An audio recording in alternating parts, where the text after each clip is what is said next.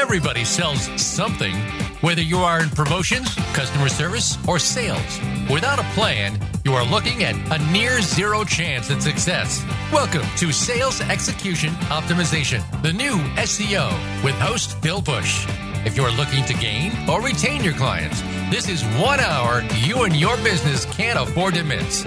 Now, here is your host, Phil Bush. Well, hello, good morning, good afternoon, good evening, wherever you are in the world today. This is Phil Bush, and thank you so much for joining us today for Sales Execution Optimization. And this is our hour to talk about sales. And today, got a very special treat for everybody because today's show is called Sales and the Art of the Story. And I am joined today by one of the luminaries in the sales enablement field, Mike Bosworth. Mike has been a thought leader in the field of sales for, for decades, and I was uh, I'm pleased to say that the very first sales training course I ever got I had from Mike Bosworth back in the day. All that does is show that I'm old, but anyway, Mike's been doing this for longer than uh, a lot of us have, but he's always updated what he's doing. He's been an author, a speaker, entrepreneur, story seeker, and sales philosopher. Best-selling author, of solution selling, creating buyers in difficult selling markets, co author of customer centric selling, and co author. And this is what we're going to talk about a lot today what great salespeople do.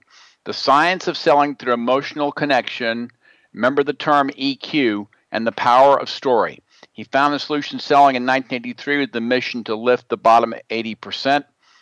It became one of the most widely adopted sales training methodologies in the tech industry Mike's researched how the best sales pros have a high EQ, there's that term again, and are able to build and to connect and build trust with buyers. This led him to build a framework around how to help the bottom 80% boost their EQ with a connection framework based on the power of story.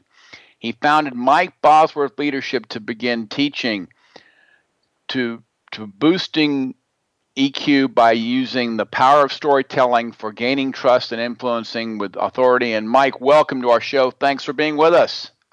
Golly, I was um, I was waiting for that intro to end. well, you've done an awful lot in your career, Mike. I wanted to go back a little bit because you know, we talk about sales enablement today like it's an everyday thing, but when you really got started doing this, there really wasn't that kind of a skill set, really, was there?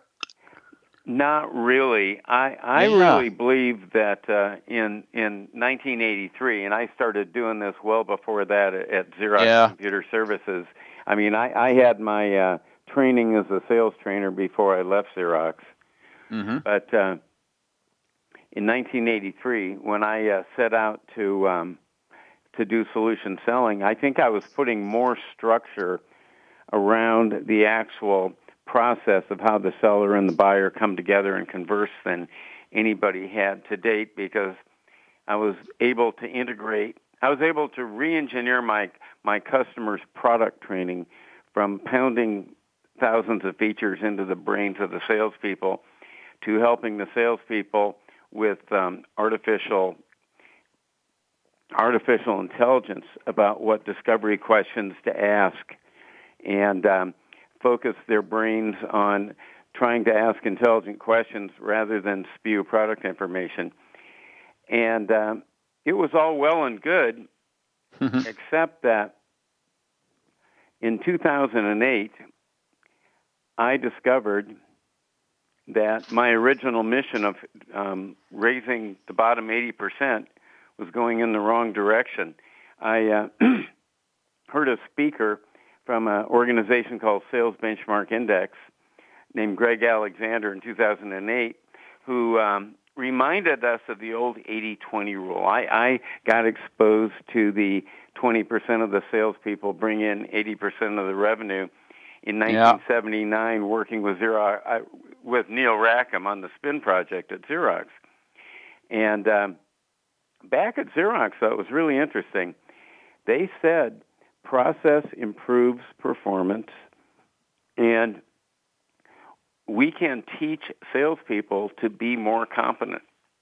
We can teach salespeople to ask better questions and write better letters and make better cold calls and handle objections better and close more smoothly.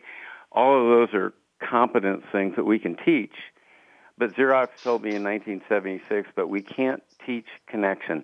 We can't teach rapport. Mm. That's chemistry. And it's the chemistry between every two people is unique. And when you went through solution selling in 1990, you probably heard me talk about that story because solution selling was a process for being competent with your buyer and properly positioning your product in the mind of the buyer so you weren't selling vaporware that you were really selling something your product could actually deliver that you know you could end up with a happy customer so solution selling was really the world's best product training i did yeah. have a i did have a clue over the years though that something was wrong and my intellectual arrogance caused me to not deal with it but about 20 times in 20 years my former Eagle salesperson, now the vice president of sales client, who hired me mm. to train his or her sales force, would say to me, "Mike, it's it's kind of crazy. The top 20% love solution selling, and the bottom 80% quit using it within two weeks of the workshop." Interesting. And it wasn't until I heard Greg Alexander speak in 2008, and he told me that 80-20 had actually gotten worse. They did a, um, a mm. survey of 1,100 B2B sales forces, and 13% of the salespeople brought in 87% of the revenue. So I felt like I'd been mm, amazing. Yeah. Yeah, it's amazing, Mike. I mean, but again, it kind of proves where you are today. And folks, by the way, today, of course, is Halloween. So happy Halloween to all of you. For those of you who are doing fun things tonight, that's great. For those of you who've got kids, that's great. For the rest of us who are all in the sales profession or sales enablement profession, we're glad you're with us. And one of the things I wanted to say is I want to invite your questions and comments. We'll be you'll be hearing that later, but feel free to email or call in later in the show. Uh, but we're always looking for feedback because we do this show for you, our, our listener and make sure you tell your friends because you're in for a real treat today. So, so Mike, you know, I, I, uh, I don't think it's possible to understate the importance of the things you've done because you, you've continued to evolve your process over the years from solution selling through customer selling. And we're going to talk a lot today about story seekers. What, what are the biggest changes you have seen? Because you just talked about what's the same you know, you they're still yeah. looking now it's even worse than 80-20. What's right. what have you seen as changes in process? Well, that that um, learning that triggered me to kind of go into a crisis, and within 30 days, a few huge things happened to me that just caused me to go back and reevaluate what the real difference is between the intuitive eagles, whether they're the top 20% mm. or the top 13% call it what you will, what the true yeah. difference between them and the bottom 80% is. And uh, I started researching that, and at the same time, I get exposed to the power of story by somebody who had just uh, graduated with a degree in applied mythology and was calling all the sales training companies, telling them they should they should integrate storytelling into their curriculums. And I learned within the same 30 days that um, I had a rare form of muscular dystrophy, and I was going to have to take a mm. whole different look at my future and my physical ability. And I saw some brain science that um, reinforced the power of story in the brain. And I started doing therapy because I'd been single for 10 years and was uh, struggling with the whole relationship thing. And all those things happened yeah. within uh, 30 days of each other in 2008. But wow. But what Xerox told me in 1976 about you can't teach connection, I realized in 2008 that we can. We now mm. have the ability to teach someone who's not, let's say, a natural connector, regardless of profession. I mean, if you think about the best teachers, they have a, they're much better at connecting yeah. with their audiences, and the best uh, C-level executives are usually great connectors. Uh, the most popular doctors and dentists are great connectors. And Malcolm Gladwell's actually even done statistics that show that people don't sue doctors that they're emotionally connected with, regardless of the screw. Yeah. So anyway, Ah, amazing. I really started uh, becoming a student of human connection, and um, Hmm. we found that stories are an amazing tool, especially for a salesperson that has a disparity, a big disparity with who he or she is selling to. For instance, um, now I did this intuitively, but in in 1978, when Xerox coerced me, Xerox Computer Services coerced me into going into sales, selling first generation MRP systems. Ah, I yes. was- right? I was my model, my my model for interacting with people up until that point was I'd had the good fortune of supporting on the help desk and in subsequent uh, a year of face-to-face customer support and six months as a rainmaker before they coerced Yeah. me into going into sales, which I, I, I did against my better judgment because I had a real bias against salespeople back then. But anyway, the, You knew the product, but you knew the product, right?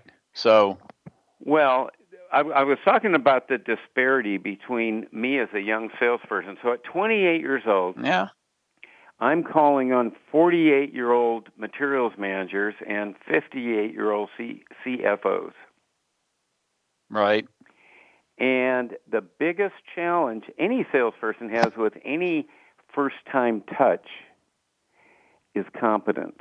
And if there's a big disparity, like there was between me and my prospects, eh, 28 years old versus 48 or 58, somehow intuitively I knew that even though I had a giant solution to two of their huge problems in my pocket at the time with our first generation MRP system, we were changing people's lives with that.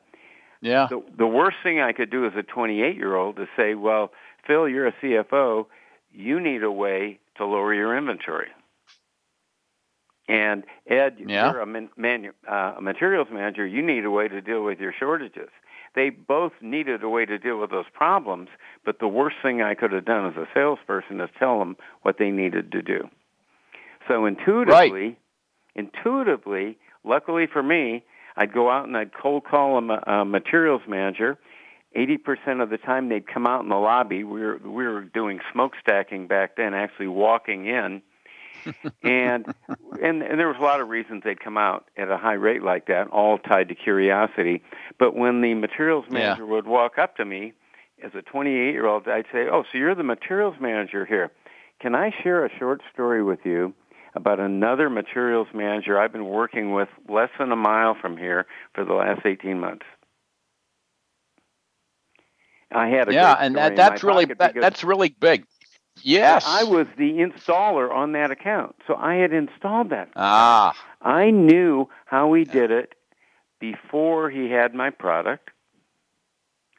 I remember when he decided to buy our product because he was um, he was being asked to be an innovator early adopter. There were no existing users. So Yeah. he had to kind of step up and buy on his gut because uh, we didn't mm-hmm. have he was our first our first real Right. assembly manufacturing company. So he he was my legitimate story, and so that that materials manager, that stranger who'd come to the lobby, in a, in a year's time, not one of them ever turned down that story. That's a great story. See, and that's what brings me back. What's really fascinating, Mike, is I remember te- learning solution selling from you back in the day. Yeah, And we, you, you, even though you didn't talk in the same tone you talk now about story seekers, right. you always focused on storytelling. I it was always a focus. Yes. There was a big hole But you were in an- that in that storytelling. Oh, yeah. then. And, and oh, I, I give you that. Yeah. we had the left brain component of the story, the numbers, the facts, Yeah. the figures, the names, the da- dates, but there isn't any emotion to it because we weren't Mm. really making the customer the hero in the story, and we weren't telling the customer's emotional journey. So, so Right. as far as the way we taught it in solution selling. Yet, if I go back and look sure. what I was doing intuitively at 28, I was telling the emotional yes. journey. That's why I, you know, in my first five months in sales, I sold more than anybody in the history of the company sold in a full year, intuitively, because yeah. I was leading with story, and they were concluding right. from my little 90 second story. So less than two minutes into my meeting with a stranger, they were concluding mm-hmm. on their own that this kid is young, but he understands my job. He's competent. Right. And and that to me is a critical aspect of this. And, and you used a couple of terms, Mike, that I'm very familiar with from you. But one of them, I, I, I heard this term the first time, you know, from you. Used it ever since then, which is the term intuitive eagle. Right. You were an intuitive eagle. Yeah. You you got it. Presidents of sales, Phil, uh, uh, big sales forces are former intuitive eagles. Yeah. Which means yeah. because they were intuitive, they don't know how to coach their bottom 80%. Exactly. And that's what, you know, I used this analogy before, Mike, and I think you're absolutely correct because it also speaks to why I always use a sports analogy to describe this. It's why great athletes in a sport rarely become great coaches. Exactly. It's not the same not skill. About it. They it doesn't it work. Yeah. Exactly. Yeah. It's why Magic Johnson tried to coach the LA Lakers uh, and he couldn't do it. Yeah. Yeah. Yeah. The journeyman. But no, you're absolutely right, Mike. Needs to know the X's and O's. Yes. And, and they clearly do. And that's what's so fascinating. And so, again, I, I've always believed that solution selling was telling stories at its core. Now, I realize there's a lot more boxes to check there. I do understand that. But it seems to me we've kind of, I won't say come full circle, but we've gone down a path where the power of the story, the art of telling the story in this day and age of selling is so critical because our buyer is so much more, is so much smarter than they used to be. So I think it's critical. So, well, I tell you what, Mike, what we're going to do. About it, go ahead. And I used to do this on the flip chart, but remember when I draw the circle and uh, say, "This is your oh, sales yeah. territory. Tell me about your sales territory," and then we drew yep. that little narrow piece of the pie, and realized that yep. at best five percent of the people out there are looking, which means ninety-five percent are not looking. Right. Right. So, and I, Mike, when we come back, we're going to talk about that 95% because that to me right. is really critical about what sales right. organizations are going through today. We will be right back after this short break on Voice America with Mike Bosworth. Become our friend on Facebook. Post your thoughts about our shows and network on our timeline. Visit facebook.com forward slash voice America. Maverick Sales and Marketing is a methodology independent and worldwide resource to help organizations better execute on sales process, sales coaching, sales planning, territory development, partner execution, and related topics. The organization works across all industries. Sales has certain elements that are beyond training and are better addressed by a company like Maverick, where each situation is unique. Reach out to Maverick by email at psbmaverick at gmail.com or call 404 840 4927. Now you don't have to stay linked to your desktop or laptop. Take Voice America on the go and listen anywhere. Get our mobile app for iPhone, Blackberry, or Android at the Apple iTunes App Store, Blackberry App World, or Android Market.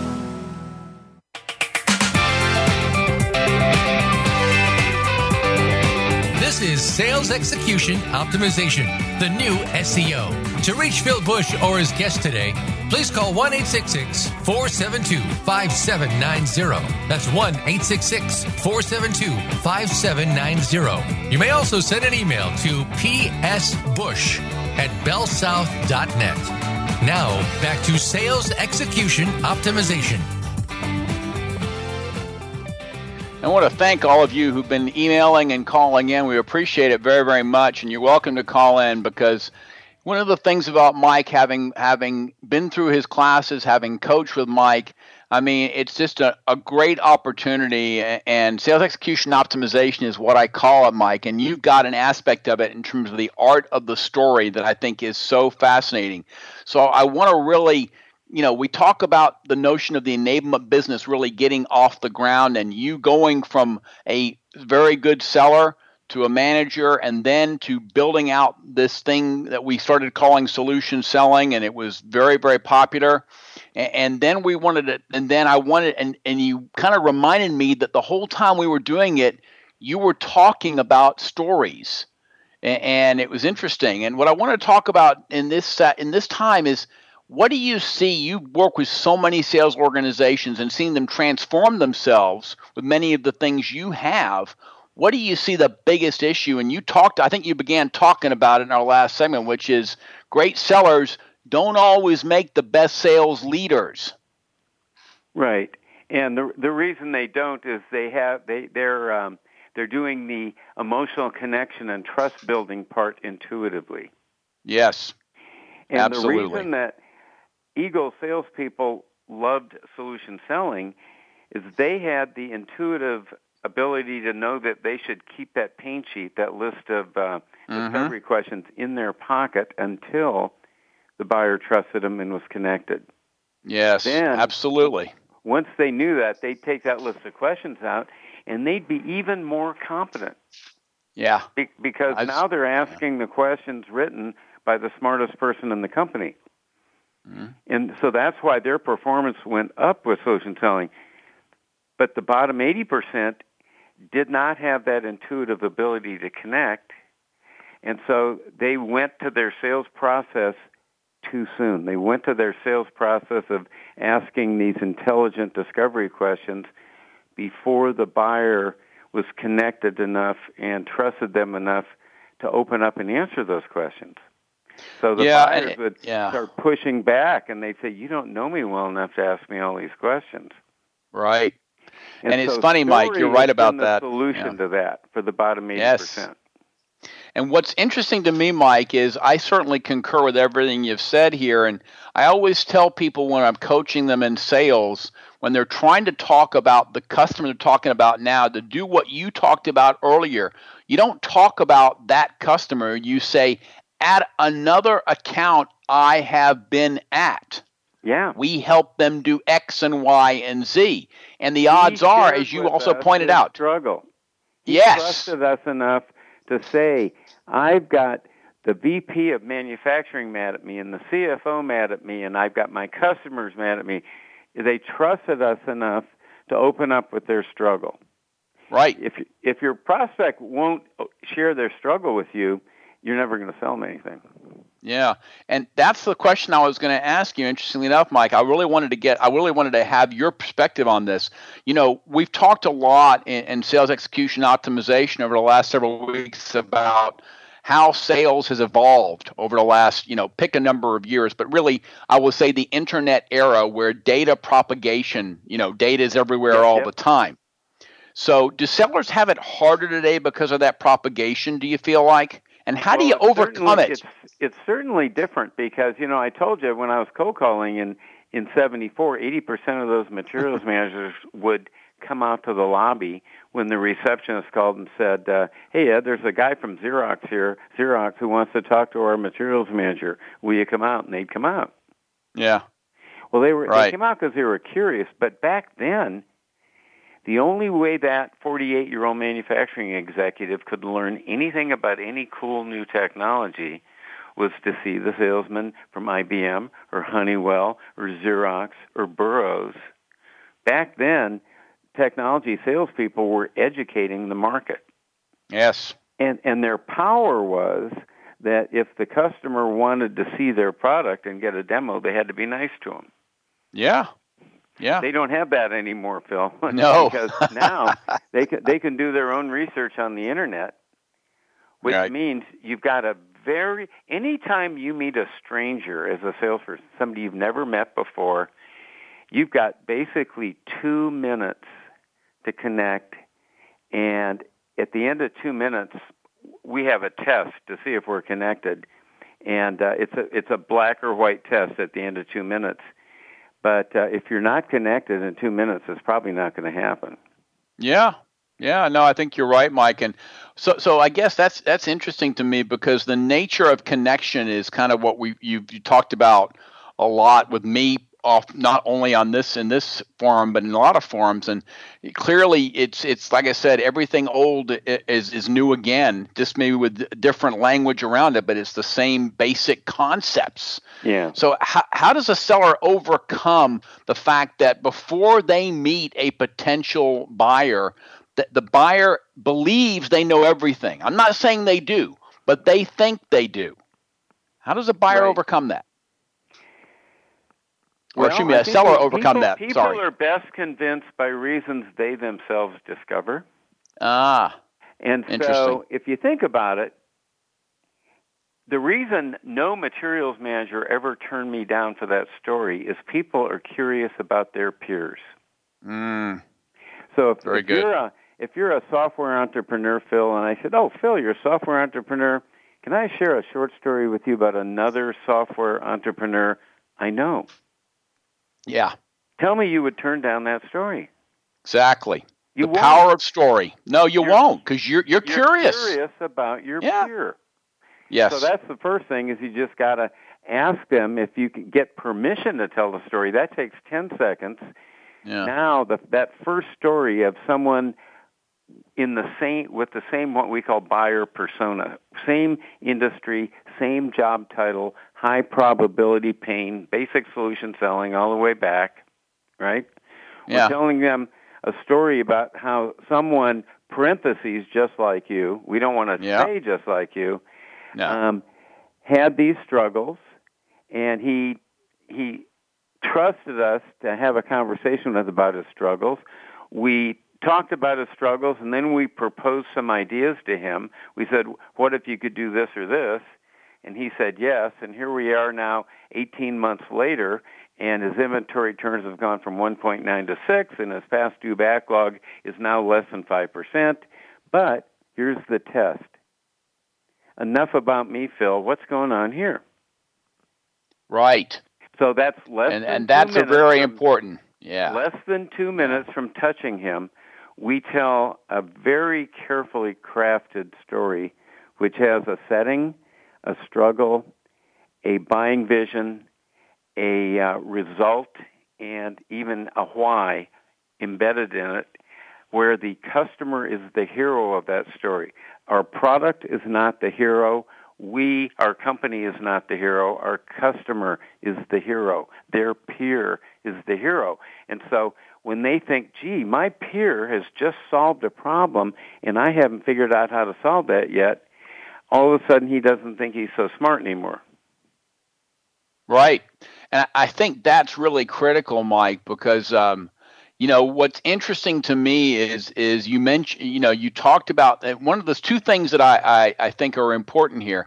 Sometimes when I'm working with sellers who want to do what you're saying, they don't quite know how to do it. They want to do it, Right, right. but they say, "Well, I I've read about this company and know they have this and this and this." I say, "Stop," because you never tell someone their baby's ugly. You No. just don't do it. You always do what you said, which is, "I work with another company that had an issue like this." and, and it, it- was a it's- it makes all the difference in the world. The key, the key, the key is Uh, the key to that story is there's a hero in it, and the hero is a human Yes. being with a job title. Right. Absolutely. So hero creation is something that you can really get to the to start that whole process Yep. with a story. And it's really critical, folks, as you're listening in, ears, as you're listening to what Mike's saying here is hero, you know, just because you, you think you have a great product, I got bad news for you. It really doesn't matter that much. It matters that you can help the buyer be a hero in their environment. And that's what I think is really critical. Spending your time there too, Phil. Right? You should walk away. Right, absolutely. Well, you should walk away because it's Yeah. not going to happen.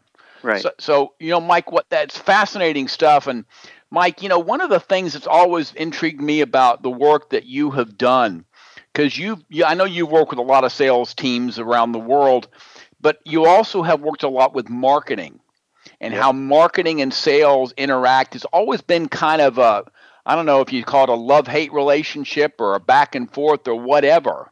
But, you know, how do you see them interacting successfully today? What do they oh, do, boy. and what don't they it's, do? It, it's so simple. it, it's amazingly simple. I mean, if you think about it, the touch point between sales and marketing in most companies is the lead. And yes. salespeople say the leads from marketing aren't worth the paper they're printed on. And marketing says yeah. we send these hot leads to sales and they fall into a black hole and we never hear anything back. Oh yeah. Oh that. Oh, so, oh, that's definitely the case. So yeah. in in our model, you know, we part of sending a competent salesperson out there is that they have a quiver of arrows. They have an arrow in their quiver for every job title they're going to encounter and have to have an intelligent conversation with. Yeah. So if they have okay. those arrows in their quiver, then you know they can yeah. relate to maybe it's maybe it's only three or four or five job titles. Maybe that's all. Maybe that's right. all we need. But those stories have to be practiced and c- constructed properly where, where the customer is the hero. There's three types of stories salespeople need. The first one is one we've just discovered, we, a, a, customer hero story. We call them a who we've helped story. Mm. But if yes. the buyer uh, decides to take them seriously and they get into a sell cycle, at some point in time, the buyers go on to know who they are as a human being. So we right. have them construct a three minute or less who I am story, which is why I do what I do. And in that mm-hmm. story, there's some struggle which leads the buyer to the conclusion that I have character. So the first story I told the buyer leads the buyer to the conclusion that I'm competent. Now I have to lead them to the conclusion that I have character. And at, after two minutes, I say enough about me. Tell me about you, Phil. You're going to do one of two things. What are they? You're you're going to either agree that they're competent and have character and tell them you open up and say or, oh you open up and right. start freely talking about your situation yeah. and you're able to admit that you're having the same struggle as the hero in the story yeah. had so we're leading them to right. the struggle which is our strength in the story yes so we're properly yeah, positioning our product via the story yeah. Well, Mike, I think one of the things you just mentioned that I feel like a lot of sellers miss in the world of selling, um, and uh, you know, and you've seen this, I know, many times. I've worked with many sales forces, and you've always got those sellers who think they're artistes, and, Yep. and, they don't need to practice. They they just get it. And you know, I think you just Oh. laid laid a very good point out. You got to practice. You're making You me to. groan because, you know, if you think about it, sales is the only highly paid profession I know of where the professionals don't practice. If Isn't you're amazing? a baseball player, you practice. If you're Larry Bird, you used Mhm. to take 300 shots before every game, practice shots. Yeah. Steph Right. Curry practices like crazy, but salespeople Yes. don't practice. And I believe the number one reason they don't practice is they've never had a framework for connecting with strangers. And Yes. that's what we're bringing to the market now is a framework for connecting with strangers. And uh, Yeah. it's pretty amazing because most if you if you go below the top 20%, the next 50% in most companies, those people they'd hire them again today. They're people of character. They hired them 2 years ago and over 2 years they've grown to be extremely competent. So now they can help with new employees. They don't make promises to customers you can't keep. They'll come in at 7:30 in the morning and help you, you know, manage manage a problem. Yet, after two years Right. on the payroll, they're not meeting yours or their expectations. The missing Right. piece is that connection, Phil. And literally, Yeah. we can, in two and a half days, take somebody who is fully competent, person of character, but not connecting, and teach them how to connect, and they explode. Yeah, and it's really interesting because you know, to to me, Mike, I, I, the name itself has has fascinated me since since you went it down this path. Because it, it, it's you know I, I called I of course I talked about sales and the art of the story because I talk a lot and we'll talk a lot in our next segment about vision and how that relates to this. But you talk you call the program Story Seekers. Correct. How did that name come about? Because it, from 2008 to 2010, we were focused on storytelling. Yeah. And we, we came up with the inventory, the who I am story, the who I represent, the who we've helped. Yet we realized that we hadn't cracked the connection code yet. And my wife is a therapist, and um, mm. she said, "Well, we've got to now help them get the buyer's story." Ah. Okay, so after two minutes, I say enough about me. Tell me about you. And right. if my story worked, you open up. I mean, those materials managers mm-hmm. back in 1974, they'd say, "You want to come in and take a look around?" They'd offer me a tour yeah. after two minutes because of the story. Sure. So now, in the yeah. next 45 minutes, I tended their story. And the skill we're teaching people that's really revolutionary is how to tend the buyer story and get the buyer story out of them. It might take you 30, 45, 50 minutes and then recap their story back to the buyer in less than 60 seconds and say, "Did I get you?" Yeah. And very that's interesting. where the connection really happens. So the story kind yeah. of earns you the right to ask the questions. Remember how the buyers uh, with a solution selling journeyman, they'd say, "You don't know me well enough to ask me those questions yet." Well, right, the story right. Leads the buyer to the conclusion that you're a competent person, and and so they're more willing to open up and share their story. And so the art of tending yeah. is how to get all the key elements of the buyer's story and know that you've got the whole arc, and then play it back and say, "Did I get yeah. you?" Yeah.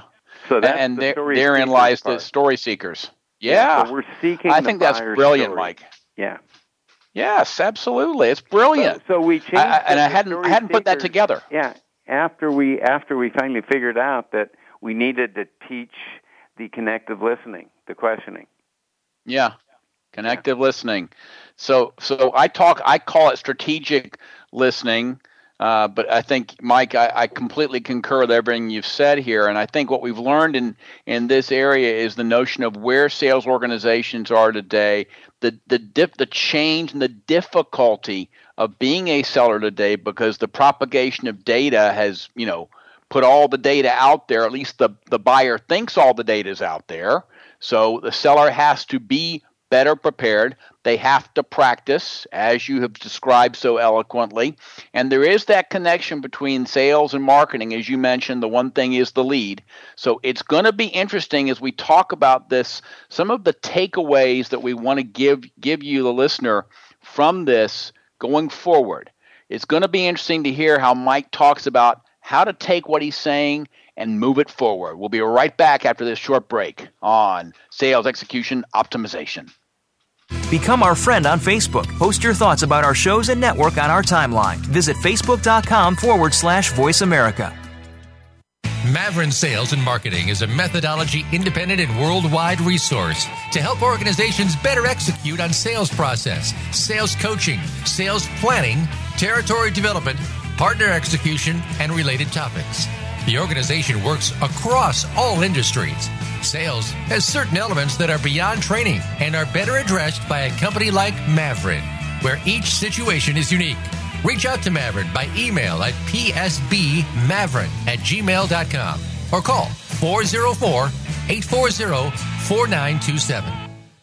Follow us on Twitter at VoiceAmericaTRN. Get the lowdown on guests, new shows, and your favorites. That's VoiceAmericaTRN. This is Sales Execution Optimization, the new SEO. To reach Phil Bush or his guest today, please call 1 472 5790. That's 1 472 5790. You may also send an email to psbush at bellsouth.net. Now, back to Sales Execution Optimization. Well, it's great to have you all with us today about with the sales execution optimization today. The title of our show, Sales and the Art of the Story, and you've heard some fascinating things from my guest today, Mike Bosworth, one of the real true pioneers in the art of sales enablement. And, and we've learned from Mike today the notion of what's facing a sales organization, where story seekers came from. And, and Mike, you know, one of the things I talk about with a lot of my clients is the nature of vision setting with the, mm. with them and and really it seems to me that story seekers it, it, really that's just part of telling a story is setting a vision or vice versa depending on your situation but it's very fascinating to me and uh, by the way the word vision is not i'm not married to that word with any client it could be vision roadmap journey but to me it's a story it really is and you're well, setting that story the, the where the customer sees the them. Today is, is a buying vision. Yeah. And yes. buying vision means the buyer now has a vision of under what circumstances he or she could solve their problem or achieve their goal. And right. if the seller has earned the right to pose a buying vision, and if there's a sequence, you know I'm a proponent of the buy cycle. We can't propose a buying, yes. buying vision until the buyer says, yes, you get my struggle. Yes, you get my problem. Right. Okay. So a lot of and that to me is a big takeaway. Yeah, they want to get to the solution, and uh, they haven't fully yeah. defined the struggle. Right. So then, at that point, right. Absolutely. we teach people to propose a buying vision. Say, I would say, Phil, can I try a couple of ideas on you? Mm-hmm. You'd say, okay. I remember that. And then it would be an event-driven idea. Yeah. What if the next time one of your major vendors calls you on a Friday and says those widgets we're supposed to deliver next week, Phil, on Monday, they're going to be 10 days late. Yeah. You could overnight replan your manufacturing and have a on a on your desk the next day the list of the 10 most critically impacted customers with their phone numbers so you could call them up, beg forgiveness and apologize in advance. Right. It's, oh it's, wow! The, the buying vision is when they can see themselves responding differently to an event in their life that causes them struggle. Yeah. Which is why we really want the smartest people in the company are um, architecting these buying visions. We don't want salespeople making up their own stuff, or they're going to be selling vaporware. Oh yeah, right? And uh, we've all seen that before. Oh, and I think those of us uh, in the sales business, we've all done that. Not that we wanted to, but you're right, Mike. And, and so, those of you out there listening, you know, take what Mike's saying here and think about how you can become that kind of a seller. The art of the story is so critical in today's buying environment because if you can't tell that story and you can't make that connection, why would that buyer possibly disclose to you what they're dealing with? And I think that's something so critical about the whole notion of story seekers, Mike. Really well, is. We're seeking the buyer's story, and one of the elements of the story is their buying vision. So the buyer's story has their setting, their struggle, parentheses, yeah. the struggle that matches well up with what we sell, their buying right. vision. She told me she needed a way when this happened to respond differently. We told her we thought we could give her those capabilities. She said, prove it. We did. Here we are two years later. This is better. This is better. This is better. So the buying right. vision is part of the hero story. Yeah. So yeah, and and don't underestimate hero one. creation. Yeah. Yeah. Yeah, it's hero creation. Yeah. I like that. I'm going to write it that down. very important. You write that one down, Mike. Feel free. I've written down enough of yours, so you take one of well, mine. That's just fine. But hero creation, Phil, too. um, you know, I was telling you that I use the term connected listening, and you and you use the term strategic listening. Well, we're yeah. both right because it has to be connected and strategic. And when we're seeking the yeah. story, we know, oh, this part of the story goes in their struggle. Oh, this is their buying vision. Oh, this is the result they hope they're getting. They, that information goes into buckets as you seek their story. It's strategic. Right. Oh, absolutely. Yeah. It is strategic. Yeah. So, sellers who are out there listening, one of the things you want to think about, and I invite, I, w- I would encourage all of you who've got active sales, you're trying to sell something, whatever it is, whatever product or service it is, think about what you've heard today in terms of if have you made that connection with your buyer? And, and, and if you say no, I'm not being critical of anybody out there. Believe me, I'm very happy for you all to be listening in. Just think about how do you improve, change, advance, and create that hero out of your buyer? What do you do? Because in this day and age, it's so critical, wouldn't you say, Mike? Absolutely, absolutely. Yeah. And uh, I try and make my customers the hero. The the secret. Yeah. Uh, the little secret that comes out eventually with my clients is we, you and I talked earlier about the vice president of sales typically being a former um, intuitive eagle. And so because right. he, he or she was an intuitive eagle when they sold, they don't know how to coach the bottom 80%.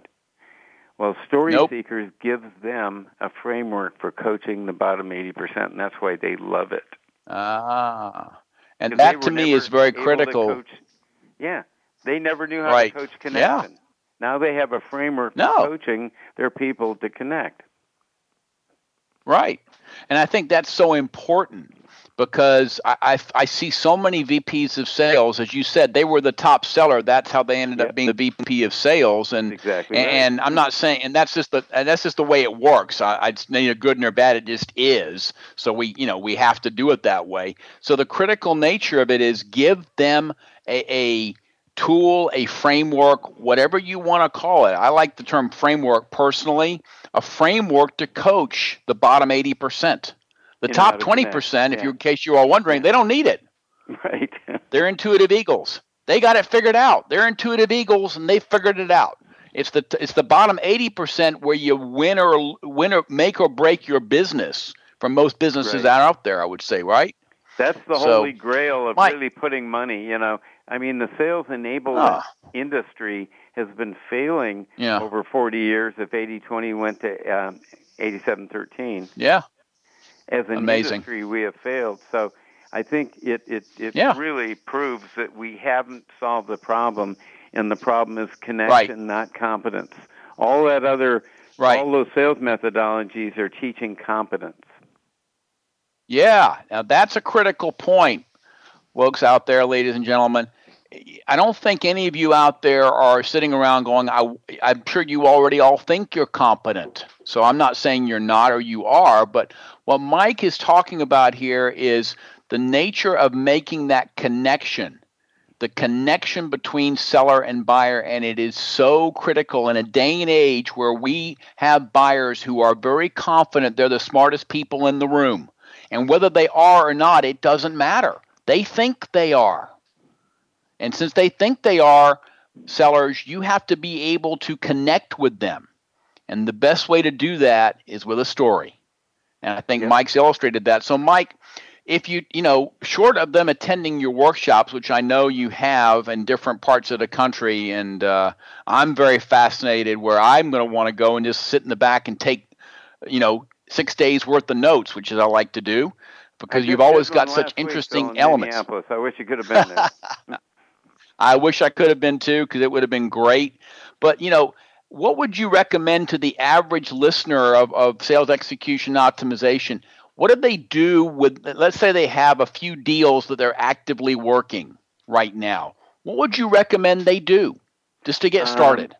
I would make sure they fully understand their potential customers' needs before they Yeah. bring up anything about budget, authority, or timing, or, or can you buy or will you buy. ah, all the um, usual stuff, right? Yeah, salespeople get impatient, and uh, the biggest problem with pipelines out there is that um, they're sick and they're based on lies, and they're they're they're based on the salesperson having happy ears and thinking that they know the customer's needs Yes. when they really don't, and they haven't Yeah. really empowered their customers. They've been uh, they've been slinging product and technology, hoping the customer is going to see enough things that they want to buy it.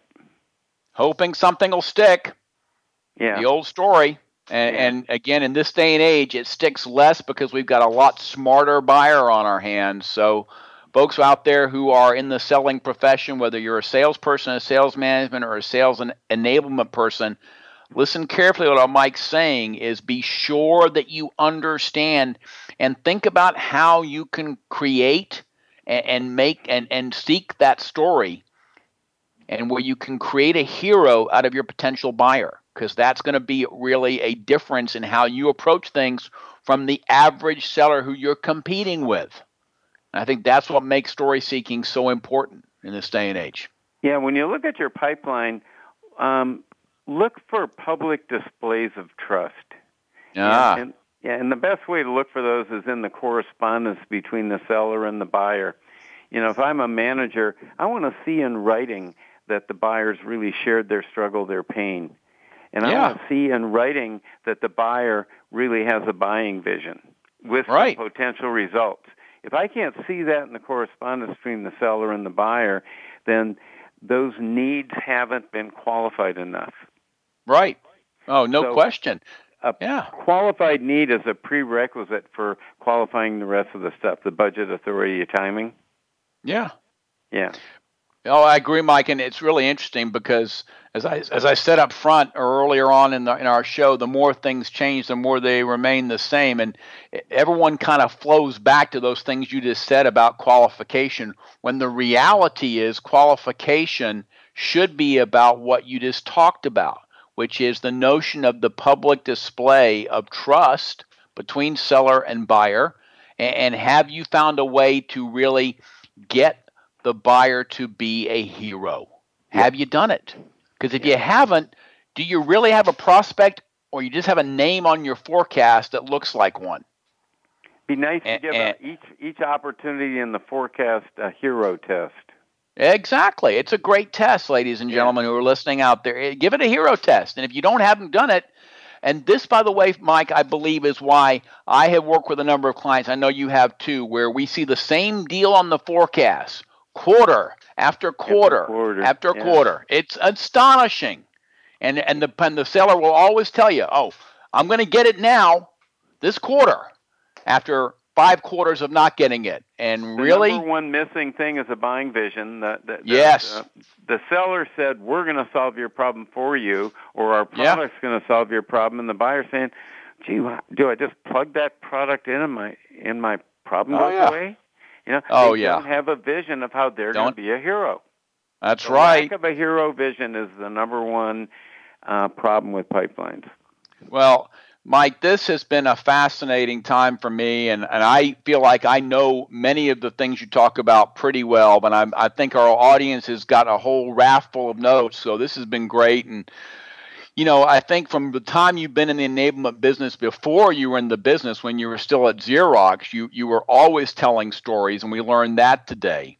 Yeah. Um, and we, we you have been, and it's it's part of being an intuitive eagle seller, you know. And today we also talked about the fact that sellers have to work harder because of the propagation of data that's out there. Marketing and sales have a logical interaction, a, a place, and, that setting. And I talked about setting a vision, and and uh, the best way to do it is through a story and make that buyer into a hero, folks. That's what's going to take it. And you've learned from one of the masters of the craft, and Mike Bosworth. Mike, I cannot thank you enough for being on the show today. It's been a real treat for for me, for our audience, for sure. And uh, I'm going to find my way to that next workshop. I promise you, because I need to learn all over again. But uh, folks, you know, we've had a, a, another great hour of talk with a, a tremendous guy who, Mike, I, you know, I learned learned a lot of my lessons in sales from you, and thank you very much for being with us today. It's been a treat. And uh, for those of you who join us every week, you've learned a lot today and taken some good notes. And next week, we're going to have a VP of sales from one of the largest software companies in the world. Brent Prosser from Infor is going to join us. He's going to talk about the front lines of sales and what's happening out there today. And it's going to be very fascinating for us.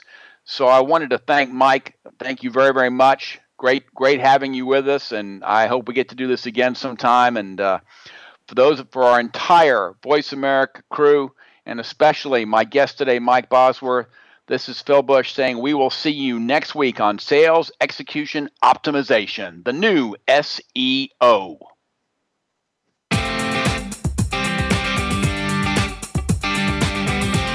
Thank you for listening this week.